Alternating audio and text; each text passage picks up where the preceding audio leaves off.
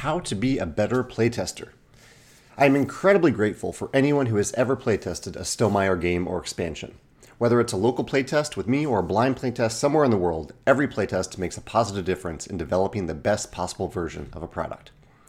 Every few years, I send a test to Stonemaier ambassadors who are interested in becoming lead playtesters for our products. We're blessed with around 130 lead playtesters, all of whom are paid and credited, and their playtest groups around the world. But I'm always looking for an array of perspectives about our games.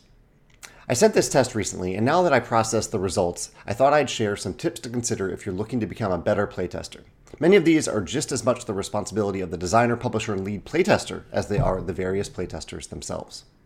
First, share what happened, why it happened, and how it made you feel. Don't try to solve the problem or redesign the game. That's the designer's job. The designer may request potential solutions, but they still need the context of what, why, and how. Listen attentively during the teach. This may seem like standard gaming etiquette, but I think it's especially important for a playtest, as playing something incorrectly could invalidate the data. If you do play something incorrectly, always mention it in the final report, as the designer may identify a pattern among playtest reports that will inspire a change in the rules. If you successfully break something, point it out and then stop using the broken element. A key part of playtesting is discovering broken elements, but continuing to use the broken element after discovering it can invalidate the rest of the playtest. You could, however, try the same broken element in different circumstances. Understand that objective that, that opinions are subjective. Your opinions matter, but they are not facts, so present opinions as such. Rather than saying, this is bad, or this action is bad, say, I was never compelled to take this action because only receiving $3 didn't seem as efficient as pursuing passive income. However, one of the other playtesters took that action several times because their character increased the benefit to $5. Be specific, especially with frustrations and confusions. Even from experienced playtesters, I still get some reports along the lines of there were a few cards that felt too expensive, instead of what I need, which is cards 2, 8, 19, and 54 felt too expensive. Offer both positive and negative feedback. It is just as helpful to know what to keep as it is to know what you prefer to change or lose. I want to stress that both of these are important, as I've had to stop working with some playtesters who said who only said nice things about games that I knew for sure were not very good at that stage of de- development. Use your intuition. One of the reasons blind playtesting is so important is that it's a chance for people to learn the game from the rules, not the designer, just as everyone else in the world will do when the game is released.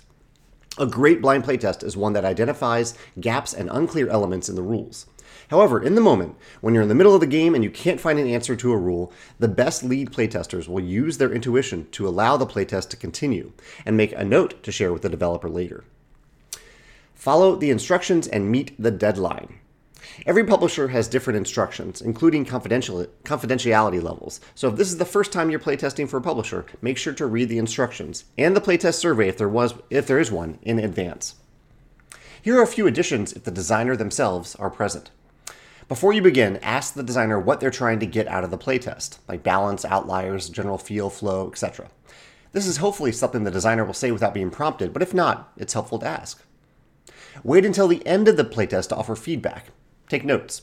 I noticed at our at our design day event that eager playtesters, including myself, tend to offer feedback during the game. I think it's perfectly fine and helpful to ask questions while you play to understand how to play and even why something is the way it is. Maybe you're missing something important. But a big part of playtesting is actually going through the motions of playing the game. There will be plenty of time for feedback when the game ends. Be aware of your mental state and how your, your demeanor is impacting the designer. The designer is being vulnerable in showing you their game, so while they're open to receiving constructive feedback, they're also still a human being. One of our lead playtesters, Garrett, also also added some feedback that, that I really like, especially for lead blind playtesters. In his words, before asking the publish, publisher for clarifications, first print, cut, set up, and thoroughly read the game rules. Often, questions raised while reading rules are answered explicitly or implicitly during setup and gameplay. Always take notes during the playtest. They help capture real time reactions and observations. Before writing reports, discuss your notes and experiences with all playtesters. This ensures a comprehensive view of the game experience and offers a great opportunity to debate or compare experiences. Understand that everyone's gaming experience might be different. Use feedback from all players to gain a holistic view. Don't just focus on your feelings. Provide candid, candid feedback, be respectful, and don't worry about hurting feelings. Negative observations are more likely to lead to game improvements, which is what the designer is looking for. Positive observations let the, let the designer know what's already working. Focus on detailing the experience, not the solutions. Describe events, why they happened, and the resulting feelings. Avoid offering design solutions unless explicitly requested by the publisher. Stay engaged. Approach each playtest with enthusiasm, even if the game isn't polished or fun. You agreed to do the playtest, so try to do as best you can so the designer has actionable feedback. And last, always respect the confidentiality of the game. Ensure all playtesters are aware of this unless it's an open playtest environment. This is a living list. I'd love to hear your additions and thoughts in the comments below. Thanks.